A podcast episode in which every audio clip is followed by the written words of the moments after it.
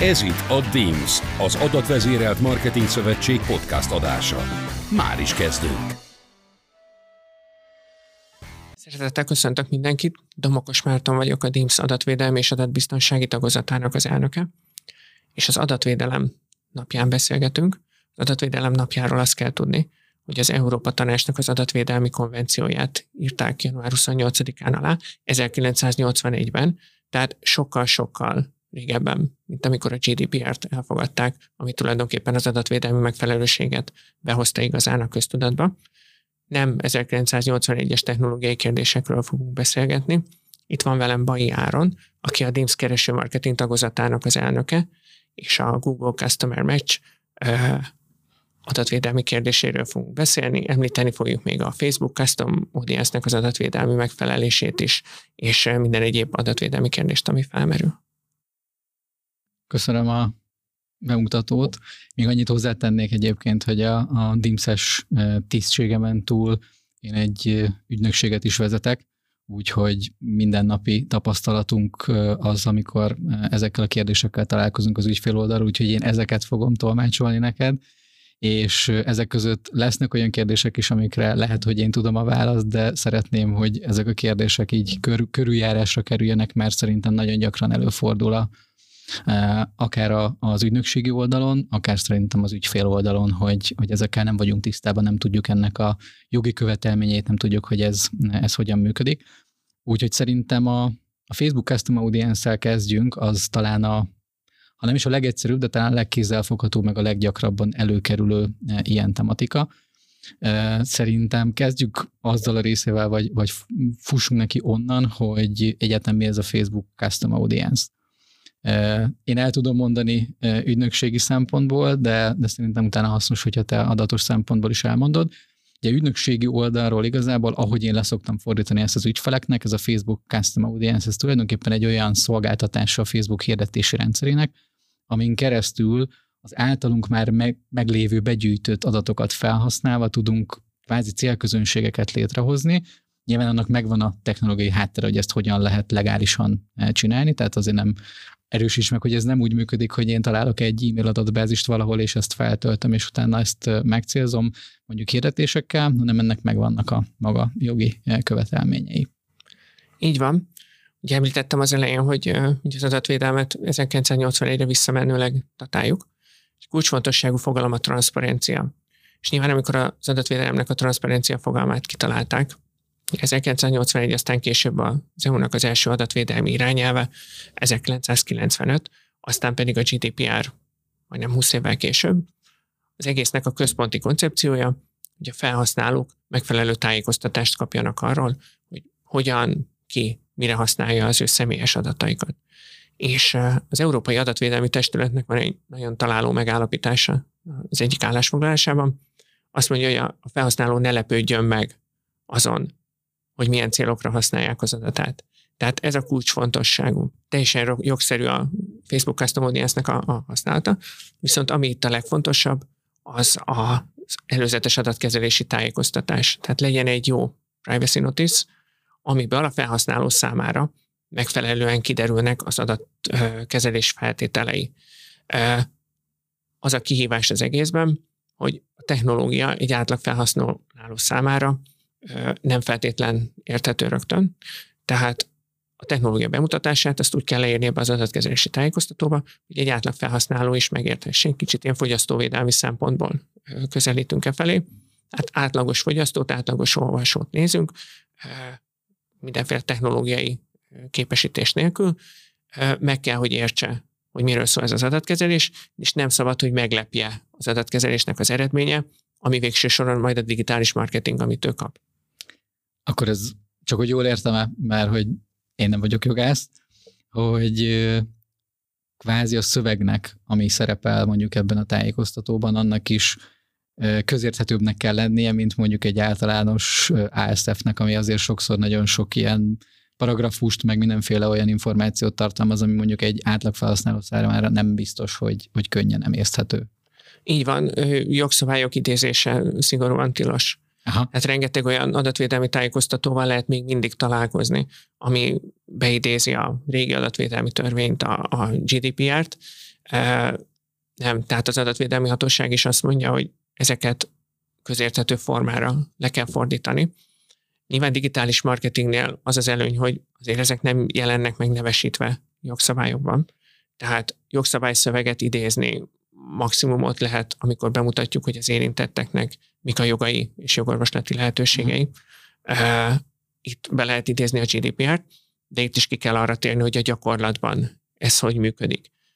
Az, hogy ez mennyire tud közérthető lenni, amikor elkezdtünk foglalkozni ezeknek a digitális marketing tevékenységeknek az adatvédelmi oldalával, tehát megnéztük, hogy akkor az adatvédelem nyelvére lefordítva, hogyan működik egy Facebook Custom Audience vagy egy Google Customer Match, akkor csináltunk egy ilyen úgynevezett mapping dokumentumot. Ez egy GDPR alapján is kötelező a GDPR 30. cikke azt mondja, hogy belső adatvédelmi nyilvántartás, milyen adatkezeléseket végez egy társaság, és ennek az első változat egy 15 oldal lett. Mm. Ebbe benne voltak azok a kérdések is, amiket már feltettünk a, a felelős üzleti területeknek, hogy egyébként hogyan történik az adatoknak a, a mozgása.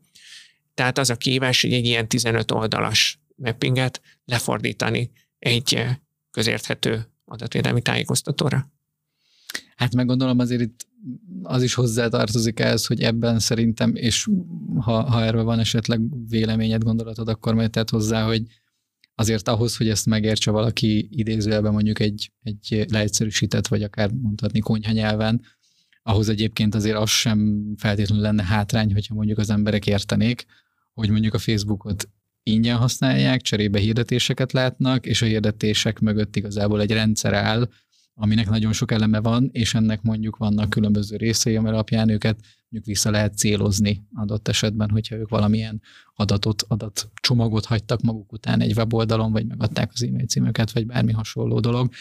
És azért ebben a Facebook sem eh, jár élen olyan szempontból, hogy azért ő sem tolja felhasználók arcába, hogy mi adatokat gyűjtünk ilyen alapon rólatok, és utána ezt majd egy, egy hirdető visszacélozhatja nektek.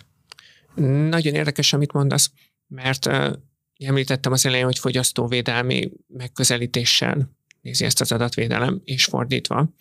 A Facebooknak Magyarországon volt egy konkrét ügye ezzel kapcsolatban gazdasági versenyhivatal előtt, a gazdasági versenyhivatal azt mondta, hogy a Facebooknak az a szlogenje, hogy ingyenes és mindig az is marad, ez megtéveszti a felhasználókat, hiszen ők nem tudják, hogy az adataikkal fizetnek ezért a szolgáltatásért. Nem magyar sajátosság, ezt más ö, tagállamoknak a hatóságai is vizsgálják, és akkor kiemelem, hogy ö, nem az adatvédelmi hatóság, hanem a, a versenyhatóság fogyasztóvédelmi szemmel. Tehát itt már egy másik jogterület is képbe kerül. És Magyarországon azt mondta a versenyhatóság, hogy ez megtévesztő, viszont a bíróság aztán azt mondta, hogy, hogy nem, nem megtévesztő ez a kommunikáció, tehát nagyon érdekesen fölülbírálta a hatósági álláspontot a bíróság.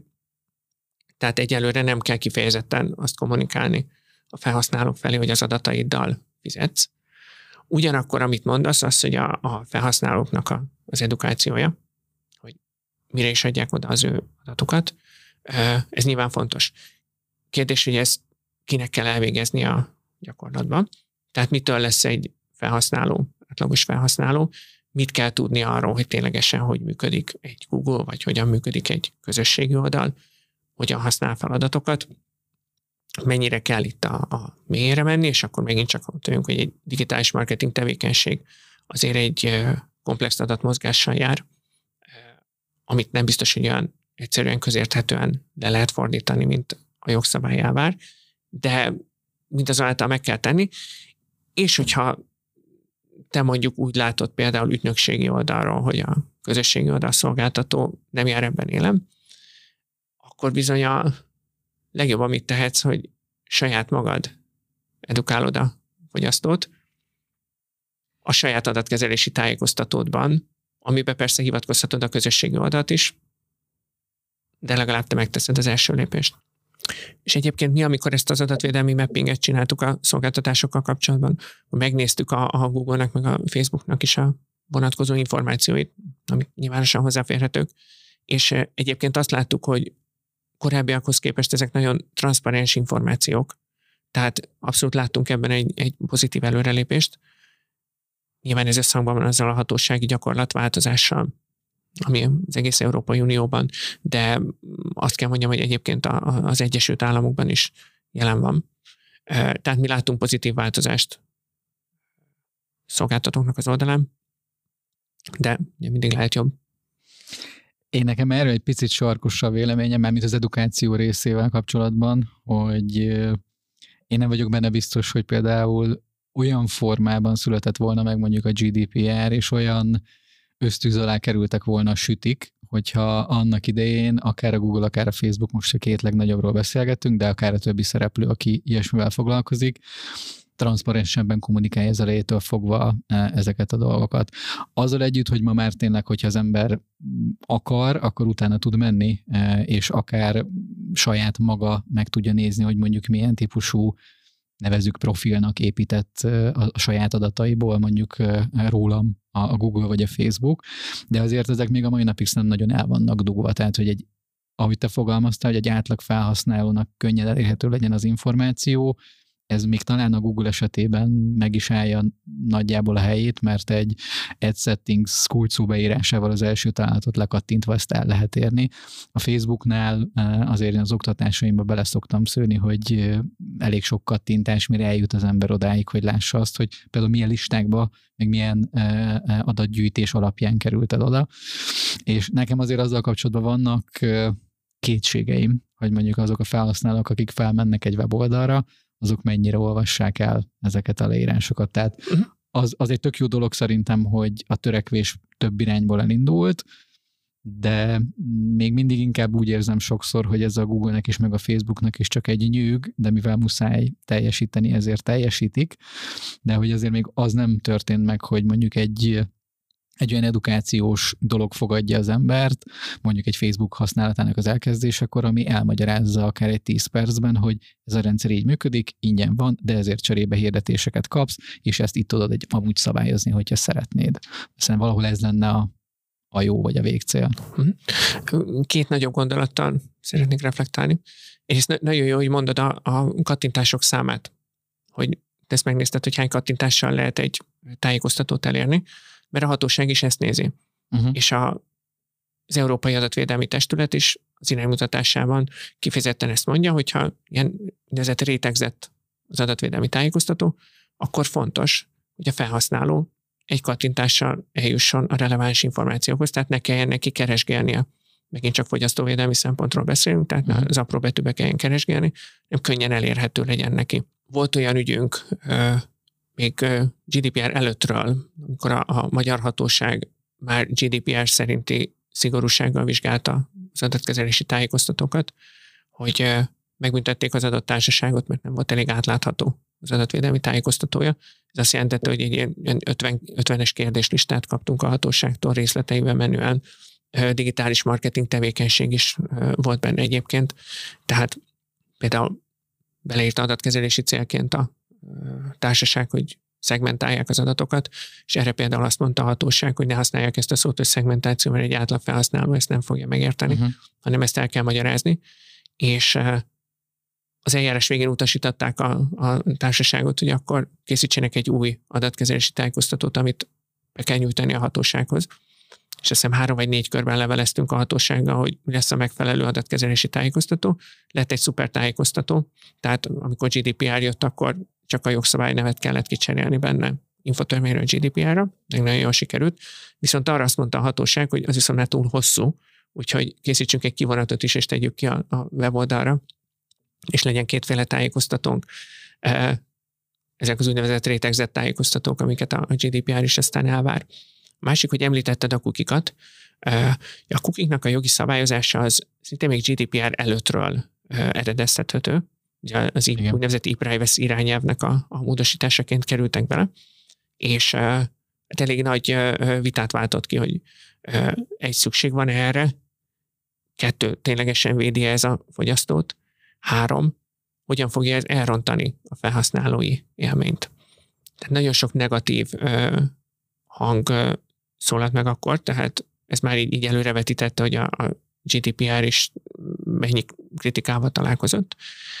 És azt láttuk a gyakorlatban, hogy azért nem állt meg a világ azzal, hogy lett egy cookie szabályozás, hogy ez bekerült az e-privacy irányelvbe. Szépen lassan előkerültek azok a technikai megoldások, cookie bannerek, amik még nem elrontva a felhasználói élményt, de ott voltak a weboldalon. Tehát ha másra nem volt jó ez a szabályozás, és akkor még a, a végrehajtása sem volt annyira komoly, mint amitől féltek az iparági szereplők, de ha másra nem volt jó ez a szabályozás, az, hogy a, a kukikat behozta a köztudatba, és azt gondolom, hogy azért most már egy átlag felhasználó tudja, hogy mi az a kuki. Nem jelenti azt, hogy végig fogja olvasni a cookie policy nem jelenti azt, hogy nem fog gondolkodás nélkül tovább kattintani, vagy süti összes elfogadására kattintani, de annyit már fog tudni, hogy mi az a cookie. És hogyha lassan is, de legalább ennyi változást el tud érni a jog. A harmadrészt meg a, a cookie szabályozás azért egy elég könnyű célpont a, a hatóságoknak most már, főleg GDPR után. Tehát e, ebben látunk egy, egy növekvő aktivitást a hatóságok részéről, mert azért, hogyha valaki cookie policy készít, meg kukikat használ, azért ott könnyű abba belecsúszni, hogy, hogy nem transzparens az az adatkezelési tájékoztató. Magyarországon vannak folyamatban ügyek, de nincsenek olyan komolyságú ügyek még, mint Nyugat-Európában, de ez is be fog ide jönni. Ugye Max Schrems osztrák adatvédelmi aktivista, és az ő adatvédelmi szervezete, ugye utóbb százas nagyságrendű panaszt adott be különböző weboldalak ellen kuki használattal kapcsolatban. Tehát, ahogy mondom, ez könnyű célpont.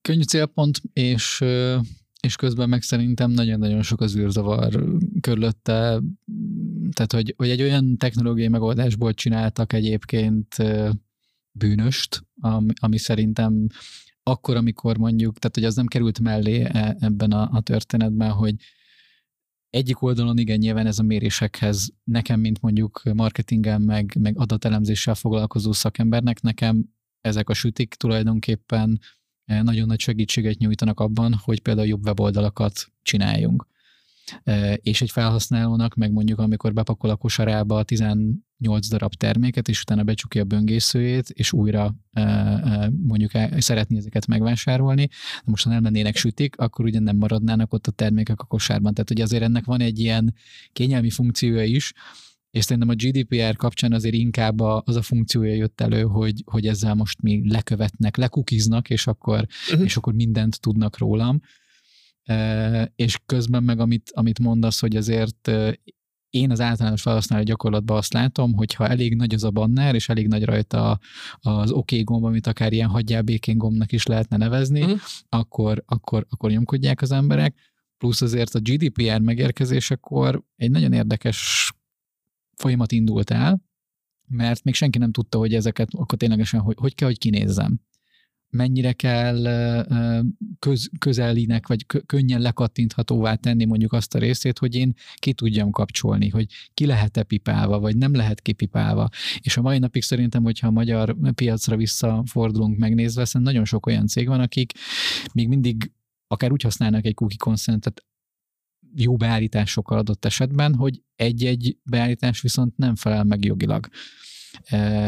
És ennek kapcsán azt akartam kérdezni, hogy szerinted mennyire kell félnie mondjuk egy magyar vállalkozásnak így a belátható jövőben, mondjuk attól, hogy, uh-huh. hogy akár egy ilyen vizsgálat tárgyává válik azért, mert nem jól használja mondjuk a, a cookie consentet, vagy nem jó az adatkezelési tájékoztatója, tehát hogy ez mennyire egy napi veszély mondjuk egy, egy cég számára, akár egy kisebb cég számára.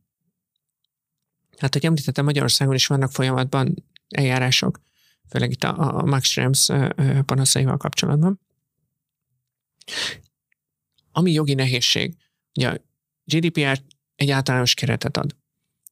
Az, hogy hogy kell kinézzen a cookie banner, hogy kell kinézzen a cookie tájékoztató, arról nem beszél a GDPR, arról nem beszél a e-privacy irányelv sem.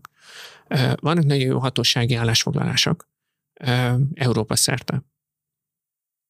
És amikor ezt próbálom kommunikálni a társaság felé, az ügyfél felé, akkor rögtön a fejükhöz kapnak, hogy tehát, hogy a GDPR-t nem azért találták ki, hogy legyen egy egységes európai szabályozás, és ne kelljen a különböző országoknak az iránymutatásait nézni. És hát kukiban nincs még meg ez az egységesség. Viszont nagyon jó hatósági iránymutatások vannak.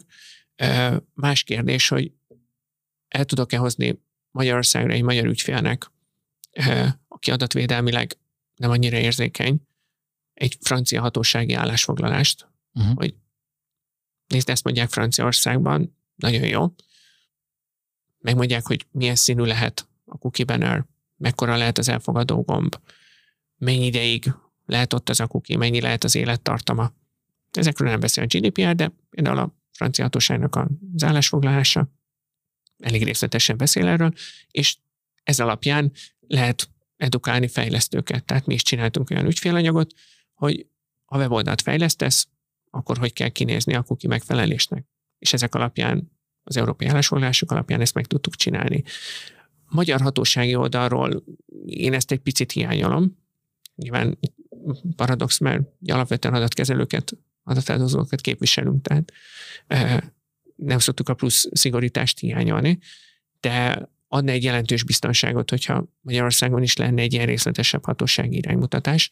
Korábban volt az online áruházaknak a működésével kapcsolatban kitért külön a, a, a kukikra a magyar naik, de ez nem egy, nem egy részletes szabályozás volt, kiinduló pontnak teljesen jó volt, de segítene a cégeknek, mert akkor Magyarországon is azt lehetne mondani, hogy egyébként ezt a, a magyar hatóság mondja. Én KKV szinten nem, mondjuk nem az elmúlt egy évnek a tapasztalata, de azért az azt megelőző időszak, tehát mondjuk így a, a GDPR bevezetésétől számított első másfél évben nagyjából én azt láttam, hogy nagyon sok közepes vagy kisebb cég kvázi úgy próbálta meg lekövetni, hogy vagy nemzetközi oldalakat nézegetett, tehát mondjuk a, a Nike-nak a, az Aha. oldalát, vagy pedig magyar nagyobb cégeknek a weboldalait, és konkrétan akár Ctrl-C, Ctrl-V-vel lemásolták a, az adatkezelési tájékoztatót, az irreleváns részeket, mert mondjuk ők nem használtak valamilyen marketing vagy mérőeszközt, azt kiszedték, és utána azt mondták, hogy akkor kész vagyok, akkor nekem ezzel nincs több teendőm. Uh-huh. Nyilván azért nem, gondolom, hogy te is azt mondod, hogy nem ez a, a, az ideális gyakorlat, de közben meg nincsen tényleg semmilyen olyan minta, vagy, vagy, vagy akár best practice, amit lehetne követni. Vagy én, én nekem ez az mhm. érzésem a mai napig, és nem tudom, hogy ez egy kérdés is bennem, hogy ezt az e-privacy rendelet, ezt fogja szabályozni, vagy nem fogja szabályozni, hogy ez, ez valamikor tisztázásra kerül, majd ez kilátásban van, vagy, vagy itt marad ez a mostani felállás, hogy egy-egy tagországban van valami, és akkor azt elkezdjük adaptálgatni más országokban is. Ilyen részletességgel nem fogja szabályozni. Uh-huh. A már említett Európai Adatvédelmi Testületnek van a hozzájárulás formájával kapcsolatban egy állásfoglalása, de ez nem magukra a kukikra terjed ki, de előkerülnek benne a kukik, de nem a kukikról szól, hanem a hozzájárulásról, mint, mint fogalomról. És te is említetted, hogy, hogy többféle kuki lehet. Nyilván, hogyha egy kukinak a használata szükséges a weboldalhoz, a weboldal működéséhez, akkor ott nincs bekapcsolás, kikapcsolás, az ott van, kell a tájékoztatást adni, hogy ott van, de azt nem lehet kikapcsolni, bekapcsolni. Viszont, hogyha egy kuki már marketing célt szolgál, és akkor itt visszakanyarodunk az eredeti témánkhoz, tehát Facebook Custom Audience, Google Customer Match, ott már az alapvető követelmény a hozzájárulás. És akkor bejön a hozzájárulás módjának a vizsgálata, ami egyrészt én, én jogászként azt mondom, hogy akkor GDPR hatodik cikk. Egy A, hozzájárulás, beírhatom az adatkezelési tájékoztatóba, de hogy annak a hozzájárulásnak milyen a formája, az már fejlesztés kérdése. És uh, nyilván ezt én meg tudom nézni jogi szempontból. Mondom így, hogy mekkora hozzájárulógom, milyen színű, nem téveszti el meg a, a fogyasztót. Az angol országokban van erre egy, egy jó kifejezés, ezek a sötét mintázatok, dark, dark patterns, mm hát hogy ne essen ebbe a kategóriába a cookie elfogadó gomb, vagy az elutasító gomb. De az, hogy a gyakorlatban milyen kukit használ a weboldal, és hogyha olyan felhasználóval találkozunk, százból egy átlagosan, aki mondjuk vissza akarja vonni a hozzájárulást, akkor mi történik a gyakorlatban. És ez a legfontosabb kettes számú adatvédelmi kérdés Facebook Custom Audience és Google Customer Match-nél, mert csinálunk egy nagyon jó adatkezelési tájékoztatót, ahol jól közérthetően elmagyarázzuk, hogy hogy működnek ezek a szolgáltatások.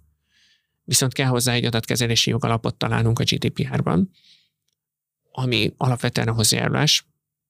Erre németországi hatósági gyakorlat, illetve bírósági ítélet van.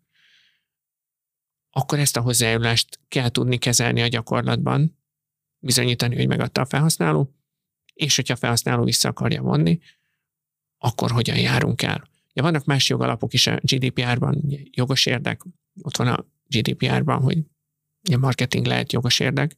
Láttunk ilyet a gyakorlatban, hogy Google Customer Match-et, Facebook Custom Audience-et, azt mondták, hogy nem kérnek hozzájárulást, ez jogos érdek alapján megy. Lehet mellette érvelni, tűri a vitát. Ugyanakkor mondjuk Németországból van olyan hatósági álláspontunk, miszerint nem hozzájárulás a minimum. Uh-huh.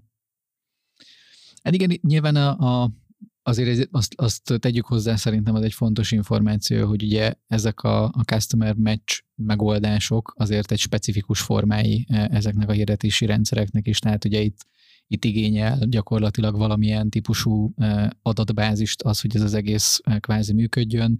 Ezeket gyakorlatilag proaktívan úgymond bele, be kell tölteni a, a, a Facebooknak, meg a Google-nek a hirdetési rendszerébe.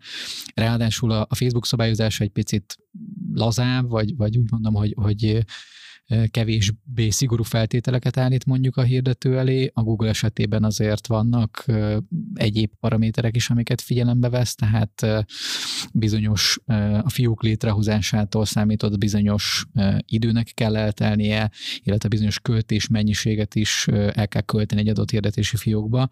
Ezzel én azt gondolom, hogy részben az adatvédelmet próbálják, részben pedig azért azt is, hogy ugye nagyon sok olyan szereplő van a piacon, aki visszaél a hirdetésekkel, a kamu hirdetéseket ad föl, és kvázi nem létező termékeket árul mondjuk kártyás fizetéssel, és uh-huh. akkor ilyen típusú csalásokat csinál, tehát ezeket is gondolom, hogy próbálják ezzel elkerülni.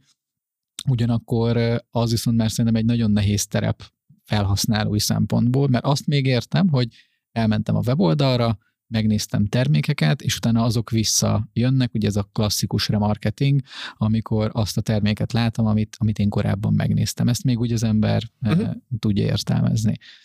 De közben például már ugye ez az egy ilyen szállóige, hogy, hogy lehallgat ugye a Facebook meg a Google, mert beszélgetünk valamiről, és 20 perc múlva már eh, egy hozzá kapcsolódó hirdetés jelenik mondjuk meg.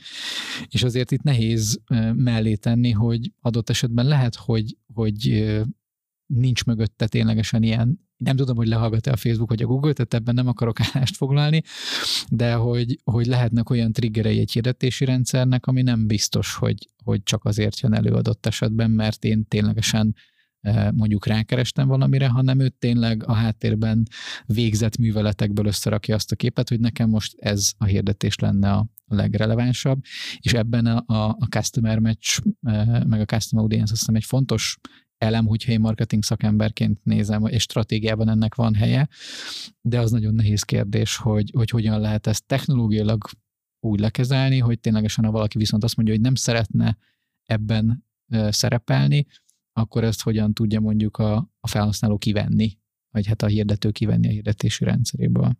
Ugye, ami még itt fontos szempont szerintem, az, hogy mit mondtál, hogy hogyan kap digitális reklámot az adott felhasználó. Ez legtöbbször automatizált módon történik. Ezt technológiailag meg tudod erősíteni, hogy, hogy így történik. Igen.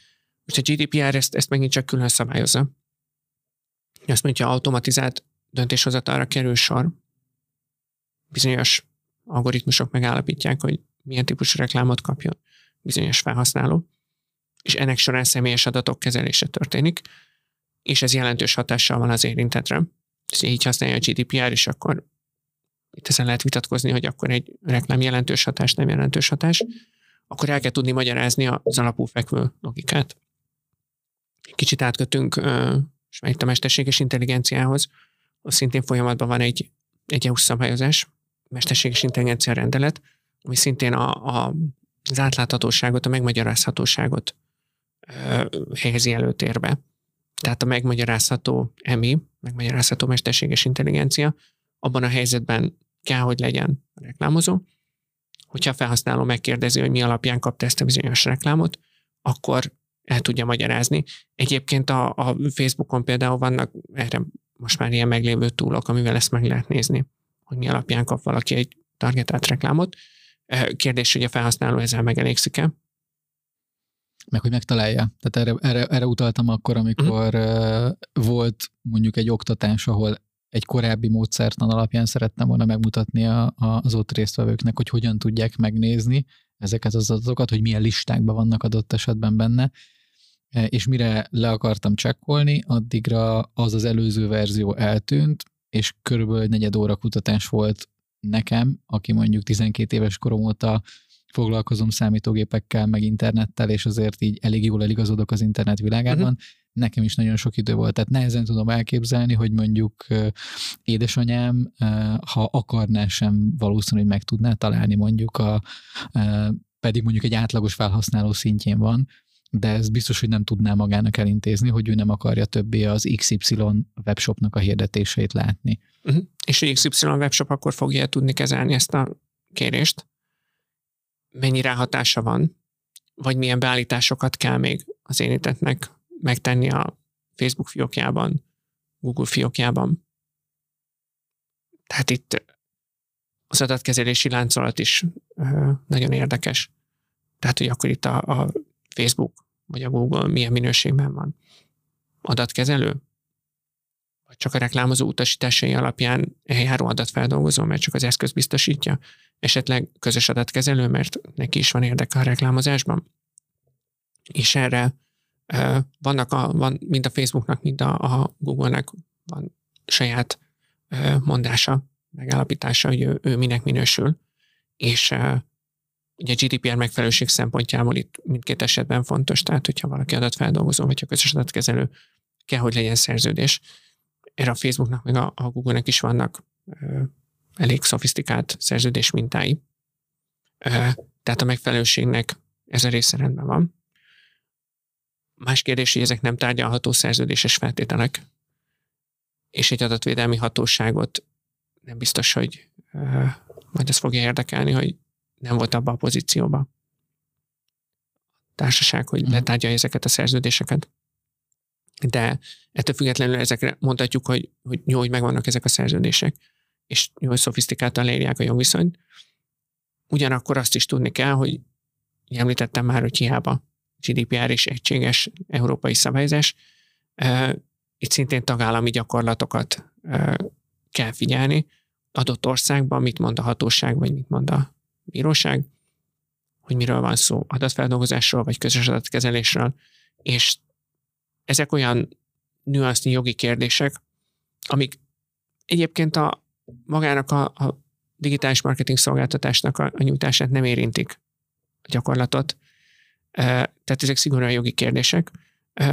Viszont egy hatósági eljárásban, egy bírósági eljárásban, hogyha az a bírósági eljárás aztán elkerül előzetes döntéshozatalra Európai Unió bíróságához, akkor éveket vesznek el, és aztán évekkel később, amikor lehet, hogy a technológia már meghaladottá vált, akkor kell módosítani egy-egy hatósági bírósági megállapodás alapján, megállapítás alapján a szerződéses feltételeket. Igen, és ráadásul most pont egy olyan technológiai váltásnak a egyébként a küszöbén mhm. vagyunk, uh-huh. ami most így a küszöb az olyan szempontból talán túlzás, hogy még azért egy másfél év eltelik, amíg a, a Google kvázi megszabadul, vagy megszünteti a, uh-huh. a, a third party eh, kukiknak a, a használatát, ami Hát nem biztos, hogy én közérthetően el tudom magyarázni, hogy a first party meg a third party cookie között mi a különbség, de hogy ez egy nagyon-nagyon fontos változást fog okozni.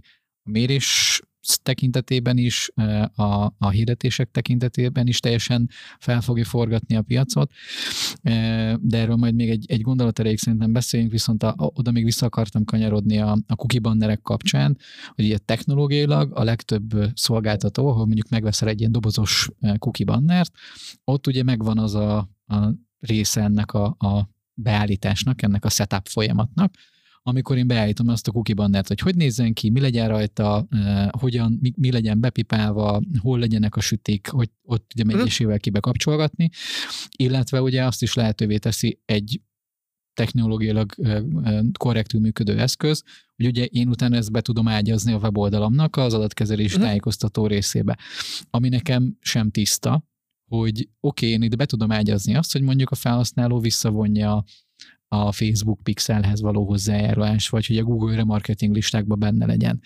De hogyha itt ő mondjuk azt mondja, hogy visszavonja a Customer Match listámban való szereplést, ha ez nincs összedrótozva a weboldal mondjuk közvetlenül a hirdetési rendszerrel, akkor igazából annyi történik, hogy ő ott azt mondja, hogy ő ezt nem kéri, de ez akkor is egy manuális munka, hogy ő kikerüljön gyakorlatilag e, ebből a rendszerből, és nem tudom, hogy erre van egyébként valamilyen jogi mondás, hogy ezt technológiailag hogyan kell kivitelezni, vagy ez sincs így best practice jelleggel felrajzolva, hogy ha én elmegyek a weboldalra, és azt mondom, hogy többet e-mail cím alapján nem szeretnék hirdetést kapni, akkor mi a feladata mondjuk a, a, a hirdetőnek, vagy, a, vagy az ügyfélnek adott esetben? Hát a GDPR azt mondja, hogy a hozzájárulást ugyanolyan egyszerűen vissza kell tudni vonni, mint amilyen egyszerűen megadták. Uh-huh. Tehát ez a benchmark, ez alapján kell a fejlesztéseket megcsinálni. Aha. Tehát nyilván felhasználói szemmel nézve, hogyha van egy adatvédelmi tudatos felhasználó, akit valamiért felbosszantott az adott társaság, és nem tudja ezt tényleg nehézség nélkül visszavonni, akkor második, harmadik kattintás után ideges lesz, és már írja az adatvédelmi panaszt. Tehát valahogy ezt ezzel a, ezzel a szemmel kell nézni. Ezt tudom, hogy a gyakorlatban nagyon nehéz dolog, főleg fejlesztői oldalról ezt megcsinálni, de hogyha arra van szükség, akkor, ahogy mondtad, egyénileg manuálisan meg kell tudni ezt nézni, mert a, a panaszos is egy érintett valaki lesz, és az adatvédelmi hatóság is erre az egy érintetre fog rákérdezni, hogy amikor adta meg a hozzájárulását, mi az eljárás arra az esetre, hogyha ő visszavonja a hozzájárulását. Tehát érintetti jogok, nagyon jó részletesen leírja a GDPR, de a gyakorlatban tudni kell kezelni ténylegesen hogy hogyan lehet ennek megfelelni. Hát én nekem volt ezzel kapcsolatban egyébként egy saját élményem, én de egy hírportálnál szerettem volna elérni azt, hogy az én Google Analytics historimat, tehát amit ugye az uh-huh. analitika rendszerben Igen. tárolnak rólam. Ugye ennek van egy megadott paraméter, egy kód, egy client ID-nak hívjuk azt az azonosítót, ami uh-huh. alapján ők tudják azonosítani, hogy én az a felhasználó uh-huh. vagyok. És ez egy egy elég nagy hírportáról van szó egyébként, több hetes levelezés volt, mire egyáltalán azt meg tudták mondani, hogy nekem mit és hogyan kell tennem, hogy ők ki tudják szedni, de tulajdonképpen az is egy ilyen, majdnem egy ilyen hurokba került a történet, mert hogy én úgy tudtam volna kitörölni, hogy mindenképpen az ő oldalukon keresztül kell valamit megcsinálnom, uh-huh. de hogyha nem megyek fel az ő oldalukra, nem tudom megcsinálni. Tehát, hogy egy kicsit ilyen, ilyen a farkába harapó kígyó állapot volt ez a dolog, és, és nem egy kis cégről volt szó azért, hanem, hanem tényleg egy komoly cégről, ahol nekem nagyon az jött le, hogy ilyen helyzettel nem, vagy nem nagyon találkoztak még, vagy ha találkoztak, akkor sincs rá igazából bevett gyakorlat. Uh-huh. Igen, teljesen abszolút, abszolút reális a szenárió, amit mondasz. És a Google Analytics-et említettél.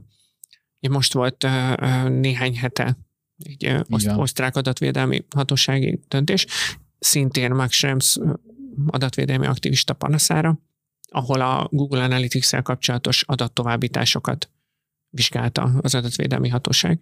Ugye Európán kívüli adattovábbításokról volt szó, az Amerikai Egyesült Államokban, aminek a jogrendszere nem GDPR-konform adatvédelmi szempontból, tehát kellenek plusz intézkedések ahhoz, hogy az adatokat védjék az adattovábbítással kapcsolatban.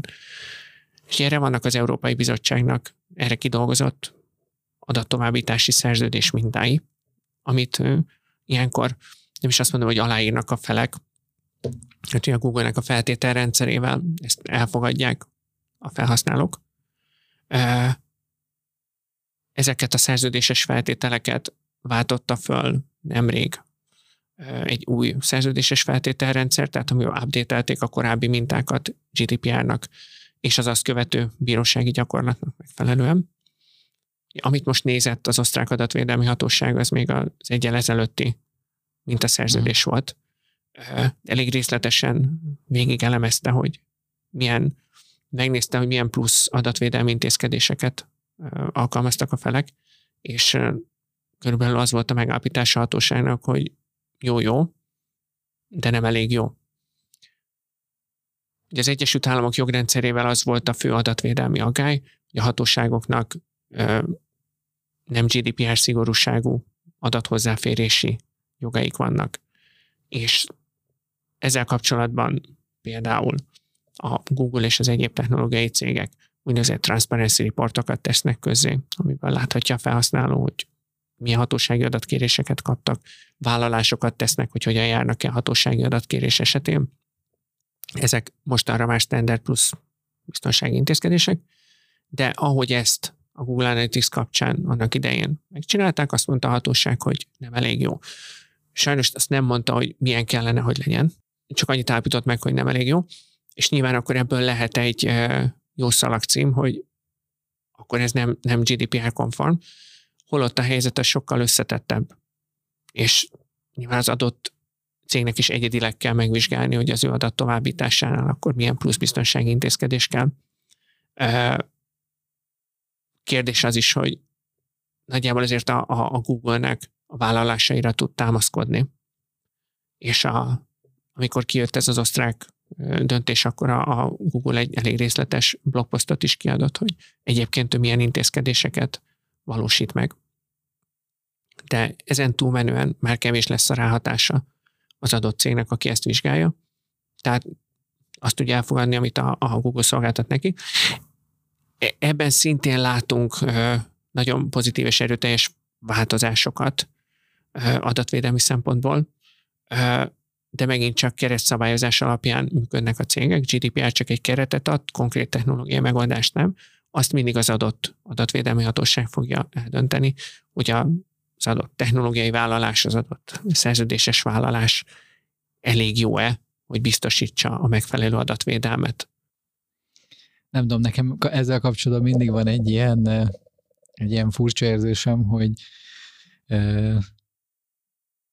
én azért, ahogy említettem, elég régóta foglalkozom informatikával, és nem okoz gondot mondjuk egy-egy ilyen rendszernek a megismerése. Nem mondom, hogy a mélységeig azonnal átlátok minden ilyesmit, tehát nem erről van szó, de, de mondjuk én tudom azokat a technikákat most már, amivel például le tudom ellenőrizni egy megfelelő böngészőt használva, hogy ahhoz képest, amit mondjuk a cookie consent mutat, meg beállítások, ahhoz képest valójában a háttérben ténylegesen az történik-e meg, ami az ígéret.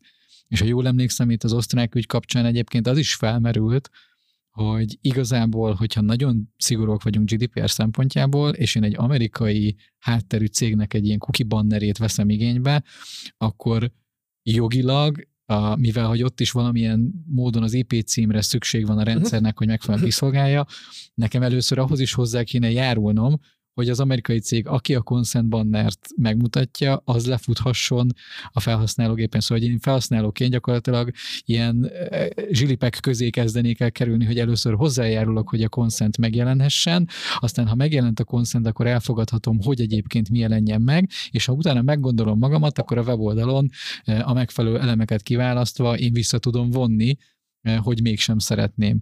Tehát, hogy ez azért így így összességében elég bonyolultnak tűnik nekem, hogy egy, egy átlag felhasználó megértse, azzal együtt, hogy a Schrems a munkájával mindenképpen egyetértek, mert szerintem ezek nagyon-nagyon fontos kérdések, csak azért az egy nagyon nehéz helyzetet szül, hogy a, a, a jogalkotó az így kicsit ilyen konkrétumok nélkül iránymutatásokat, meg állásfoglásokat tesz, de azt nem mondja meg, hogy ez jó vagy nem jó. És szerintem ezért nagyon sok cég úgy zavarosban van ezekben a témákban. Igen, eléggé belástuk magunkat ebbe az osztrák döntésbe, mert jogilag tényleg nagyon érdekes. Aha. És azt láttuk, hogy a, a hatóság is azokat a kérdéseket tette föl, amiket egyébként egy cégnek magától kellene feltennie. Aha. Tehát, hogy te is mondtad, hogy az első kérdés, hogy akkor IP, IP cím. Személyes adat, vagy nem személyes adat? És ugye ez egy, ez egy weboldalt üzemeltető kiadó vállalat volt, aki, akit bepanaszoltak ebben az ügyben. És akkor látszik, hogy az elején ők is arra érveltek, hogy hát itt nincs is semmiféle személyes adatkezelés, statisztikai célú kukikról van szó, uh-huh. hogy nem személyre szabott tartalmat adnak. De ezt nagyon világosan rögzítette a hatóság, hogy, hogy mivel IP címek kezeléséről van szó, ez személyes adat.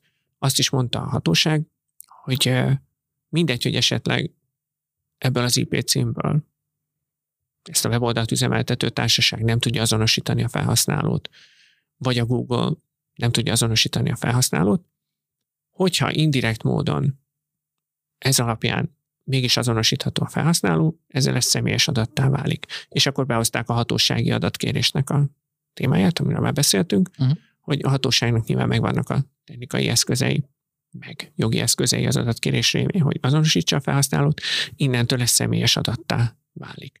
A másik érdekes, amit láttunk ebben a határozatban, hogy úgy tűnt, mintha a, a bepanaszolt társaság, a kiadóvállalat a technológiai részével az adat továbbításnak nem igazán volt képben.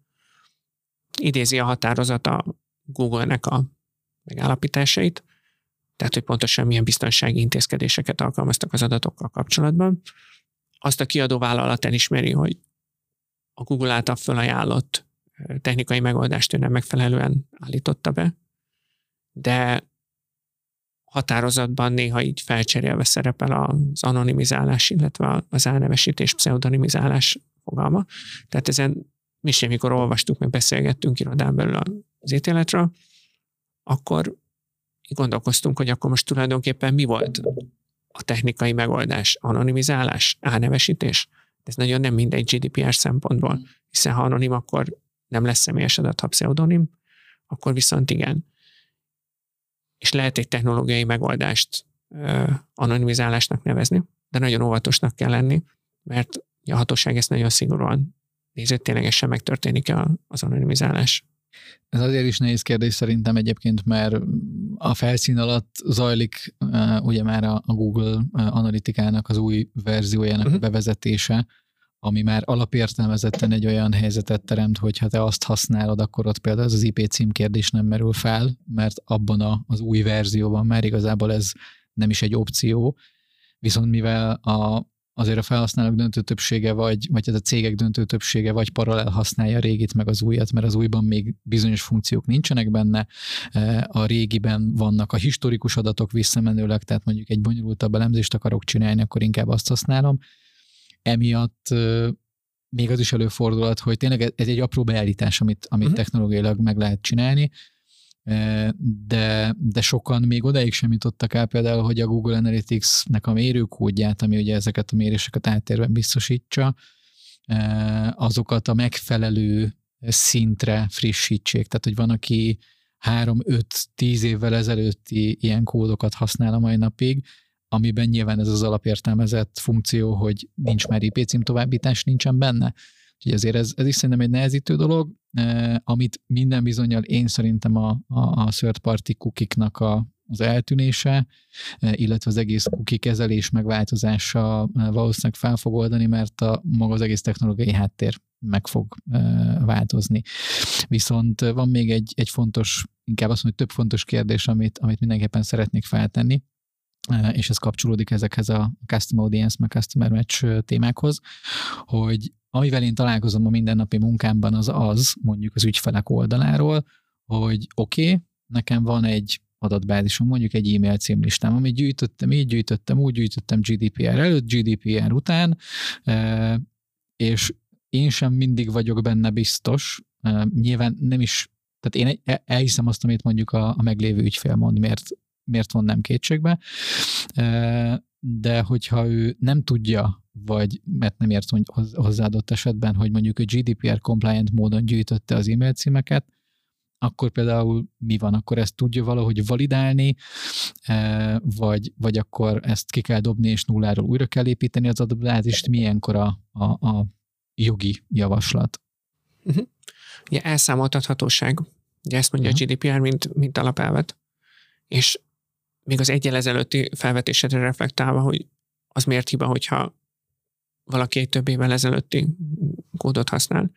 Nyilván itt a, a használó társaságnak a, a felelőssége, hogy tisztában legyen azzal, hogy a, a Google azóta update ezeket. Google oldalon van egy értesítési kötelezettség, tehát itt, itt bemegyünk a klasszikus polgári jogba, mm. klasszikus szerződéses jogba. Mm. Melyik fél mit tesz meg arról, hogy a, a másiknál meglegyen az a, az információ, ami alapján aztán ő megvalósítja a tényleges intézkedéseket. Mert egy panasz esetén Ugye a társaság azt fogja mondani, hogy de hát ő nem tudta, hogy a Google frissített, azért nem használja. Google azt fogja mondani, hogy de hát, hogy ott volt a közlemény a frissítésből, miért nem használta, uh-huh. és akkor az adatvédelmi hatóságnak kell rendet vágni, hogy akkor a felek hogyan kommunikálnak. Elszámoltathatóságot mondtam. Itt jön be az oktatásnak a fontossága, tehát hogy tudja a fejlesztő, hogy igenis neki figyelemmel kell kísérnie, melyik a legújabb verziószám, és ezt dokumentálnia kell saját magára, mert ha majd jön az adatvédelmi hatóság és megkérdezi, hogy miért nem update akkor ő meg tudja mutatni, hogy de update itt van, akkor szereztem tudomást erről, hogy van update, megvalósítottam. Tehát a... Ilyen, akkor ezt jól értem, bocsánat, nem, no. nem a szabadba akarok vágni, csak ez nekem új információ, hogy kvázi a mérőkódok frissítésének a, a felelőssége az részben a fejlesztőn is van, hogyha ő kap mondjuk erre vonatkozóan egy, egy igényt, hogy én azért kérem, hogy mondjuk ezeket a kódokat cserélje, meg állítsa be, hogy én jogilag megfeleljek a, a, az elvárásoknak, akkor gyakorlatilag felelősségre vonható ilyen esetben mondjuk egy, egy fejlesztő, vagy azért ez egy nagyon elrugaszkodott, valóságtól elrugaszkodott uh, uh, helyzet lenne, hogy mondjuk egy fejlesztőt kérnek számon egy ilyesmiért? Ha most akarok idézni pontosan a GDPR-ban, mit mond okay. a adatbiztonsággal kapcsolatban. A adatbiztonságnál azt mondja, hogy a biztonsági intézkedéseket a tudomány és technológia állása és a megvalósítás költségei alapján kell meghatározni uh-huh. többek között is. Itt ugye a, a tudomány és technológia állása a kérdés. Igen. Mert hogy az a Google oldalán van. Igen. Mert hogy a fejlesztésekkel mindig ők jönnek ki. Tehát igen, ezt vizsgálni kell, tehát ha használok egy technikai intézkedést, akkor tisztában kell lennem azzal, hogy ez a tudomány és technika állása szerint milyennek minősül. Uh-huh. Ezt nézik konkrétan az adatvédelmi hatóságok is, a magyar hatóságnak is volt ilyen, ilyen bírsága, azt mondták, hogy az adott titkosítási algoritmus az már elavult volt, amit, amit használt a cég. Tehát ezért fontos itt, itt képbe lenni és dokumentálni, hogy, hogy igen, ezt megvizsgálták. Aha. E, és akkor az én részemről az utolsó ilyen szakmai uh-huh. kérdés, hogy ha megkeresnek engem mondjuk azzal, tehát tételezzük fel azt a helyzetet, hogy van egy meglévő ügyfelünk, jó az együttműködés, e, és tervezzük a stratégiát, és ő szeretne olyan típusú kampányok, mi mondjuk összerakjuk a terveket, és ő elfogadja, hogy igen, ezt szeretné, és ebben szerepel a, a Customer Audience, meg a Customer Matchnek a használata. Amikor megtörténik az a pont, hogy ezeknek az adatoknak be kell kerülnie a hirdetési rendszerbe, és engem mondjuk megkér az ügyfél, marketinges cégvezető döntéshozó, teljesen mindegy, hogy ki, hogy ő szeretné odaadni ezt a listát nekem egy Excelben akárhogy, akkor én jogi szempontból megtehetem azt, hogy ezt a listát mondjuk feltöltöm, azt ugye a rendszer utána elvégző megfelelő hesselést vagy titkosítást, és mondjuk én utána vállalom, hogy letörlöm a számítógépenről a, a, az adatbázis, és nem használom fel, akkor ezt én, mint ügynökség, mint, mint marketing szakember, vagy akár egy szabadúszó megteheti, vagy ezt mindenképpen az adott cég nek valakivel, tehát mondjuk egy, akár egy jogi képviselővel, akár a marketingessel, akár a cégvezetővel, tehát kinek van jogosultsága arra, hogy ezt ténylegesen a gyakorlatban megcsinálja. Uh-huh. Hát ott, ott kezdődik, hogy Excelbe semmiképp se adja oda. Ugye a GDPR 28 alapján neked, mint adatfeldolgozónak van egy kötelezettséget, hogyha az utasítása sérti a GDPR-t, akkor azonnal szólnod kell. Tehát, hogy sima excel nem jönnek, mennek az adatok, uh-huh. tehát titkosítva jönnek, mennek az adatok. Uh, egyrészt. Másrészt pedig uh, az, hogy ezek az adatok jogszerűen kerültek begyűjtésre és kezelésre uh, erre a célra, hát ez az adatokat kezelő társaságnak lesz a felelőssége. Ezt te a gyakorlatban nem tudod vizsgálni. Köztetek van egy szerződés a GDPR 28. cikk alapján, ahol ő szavatolja, hogy ezeket jogszerűen szerezte meg. Nyilván, hogyha ő is egy adatbázisból dolgozott, vagy ahogy az előző gondolatodban még mondtad, egy GDPR előtt összegyűjtött egy, egy legacy adatbázisból, akkor ez egy üzleti kockázat, hogy ténylegesen jogszerűen kerültek ebbe oda az érintettek. azért gyakorlati tapasztalatok alapján mm, sajnos azt kell mondjuk, hogy biztos, hogy, hogy lesz valami hiba. Tehát biztos lesz ott valaki, akinek már nem hatályos az adata. Ezt észszerűen nem is lehet egy százszázalékosan hatályos adatbázist készíteni. És akkor itt jön be a kockázatmérlegelés, hogy milyen jellegűek ezek az adatok, milyen jellegű a, a célcsoport. Ugye a GDPR szintén nem túl gyakorlatiasan, de azt mondja, hogy ezért a tájékoztatást ettől függetlenül meg kell adni az érintetteknek. Tehát akkor kap valaki egy ilyen legacy adatbázist, akkor küld nekik egy értesítést, hogy megkapom ezt, megkaptam ezt az adatbázist, megkaptalak titeket, aki nem szeretne benne lenni, az akkor iratkozzon le. Kockáztatva. Hát akkor ez, ez, bocsánat, Igen? ez jogilag nem ördögtől való, hogyha nekem van egy régi adatbázisom, és azt frissíteni szeretném mondjuk, uh-huh. hogy arra meglévő adatbázisra kiküldöm, hogy benne voltál korábban ebben az Aha. adatbázisban, megengeded-e, hogy folytassam a te adataidnak a felhasználását, ezt jogilag megtehetem? Megteheti, a, aki rendelkezik ilyennel? Azt gondolom, hogy megteheti, és talán még ez a legjobb, amit, amit megtehet. Uh-huh. Ugye most már GDPR után ugye negyedik évvel vagyunk, tehát GDPR megfelelési projektekben estek ki ilyen adatbázisok. És uh, akkor mind, mindig azt mondtuk, hogy nyilván azt nem mondhatom, tehát a hatóság mondhatja, hogy hát dobd el az adatbázist, törölj belőle mindent, mert teljesen jogszerűtlen. Ezt nem mondhatom, mert akkor a CSS nem áll velem többet szóva. De akkor próbáljuk menteni a helyzetet, akkor, akkor írjatok nekik, hogy hát itt a, itt a GDPR, frissítjük az adatbázist, mint amit mondtál, jelezze, aki nem szeretne benne lenni. Nyilván ez a legtöbb, ami, ami megtehető.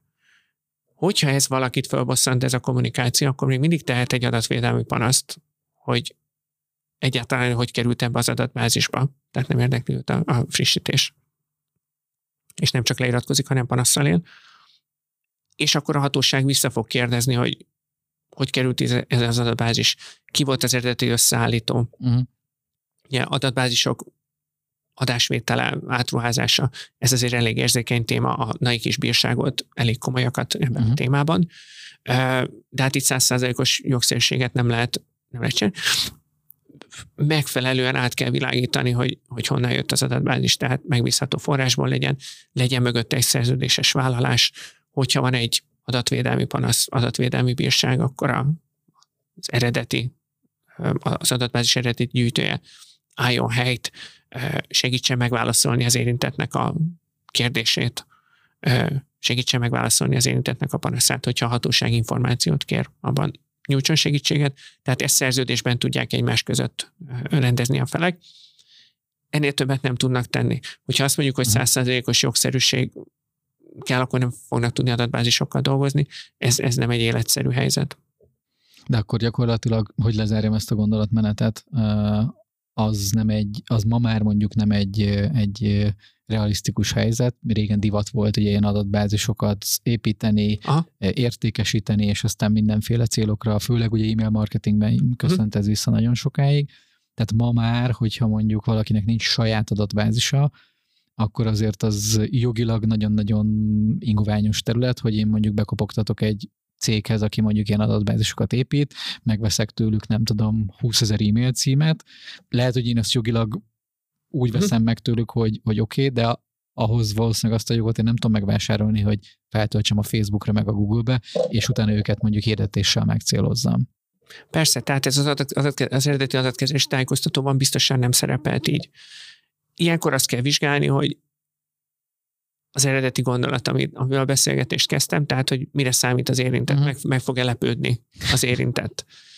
Uh, hogyan került ő bele ebbe a, az adatbázisba. De hát, ha egy, egy több éves legacy adatbázisról van szó, akkor azt se lehetett még tudni, hogy, hogy ilyen digitális marketing tevékenységek lehetnek. Uh, tehát ezt kell mérlegelni. Uh, és még mindig ott van akkor, hogy a, a, az érintetnek a, az értesítése mert hát akkor azzal, azzal kisebb lesz a kockázat. De tényleg nagyon óvatosan kell eljárni. Ebben az esetben nagyon extrém példákat láttunk, tehát teljesen jogszerű adatbázis például arról, hogy ügyfél megvette a, szoftvert, és mikor jár le a szoftvernek a licence, és ott volt a, a, az ügyvezető, mint kapcsolattartó, hogyha lejár a licensz, neki kell szólni.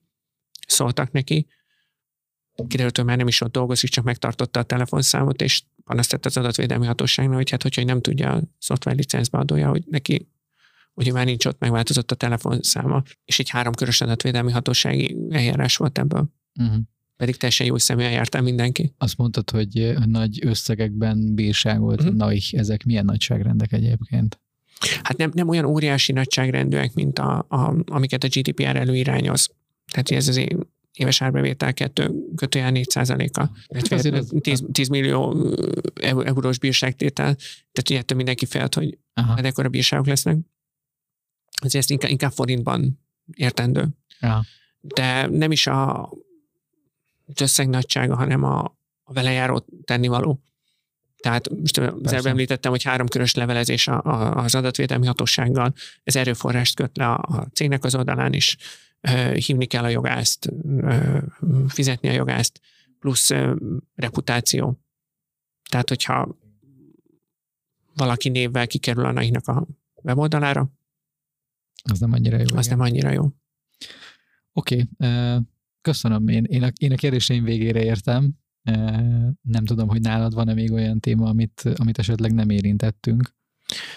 Hát igazából összefoglalva szerintem, hogy, hogy miről beszéltünk. Tehát digitális marketing tevékenységekről beszéltünk, és hogy hogyan lehet az adatvédelmi megfelelést biztosítani. Tehát bármelyik cég, aki ezeket a digitális marketing tevékenységeket végzi, és akkor nevesítve Facebook Custom Audience, Google Customer Match bevezeti, adatkezelési tájékoztató, ez a legfontosabb, tehát megjeleníteni ezeket az adatkezelési tájékoztatóban, képben lenni a technikai feltételekkel, adatbiztonsági intézkedések, érintetti jogoknak a megfelelő kezelése, és megvizsgálni az adott szolgáltatónak a szerződéses feltételeit, hogy van-e adattovábbítás az EU-n kívülre, mert akkor adattovábbítási mintaszerződések és kiegészítő intézkedések az adatok védelmére. Tehát, hogyha valaki ezt a három feladatot elvégzi, akkor azért eléggé erőteljesen lehet a kockázatot csökkenteni az adatvédelmi kitettséggel kapcsolatban. Köszi, tök jól összefoglaltad. És köszönöm a beszélgetést. Köszönöm szépen én is a gyakorlati kérdéseket. Mi is, mi is ezekből tanulunk. Nézőknek, illetve a hallgatóknak pedig köszönjük szépen a figyelmet. Az elérhetőségeinken, hogyha bármi kérdés van, nyugodtan keressenek minket, akár Áront, akár engem, illetve a Teamsnek a megfelelő tagozatait kereső marketing tagozat, illetve adatvédelmi és adatbiztonsági tagozat is rendelkezésre áll a kérdések megválaszolására. Köszönöm a figyelmet!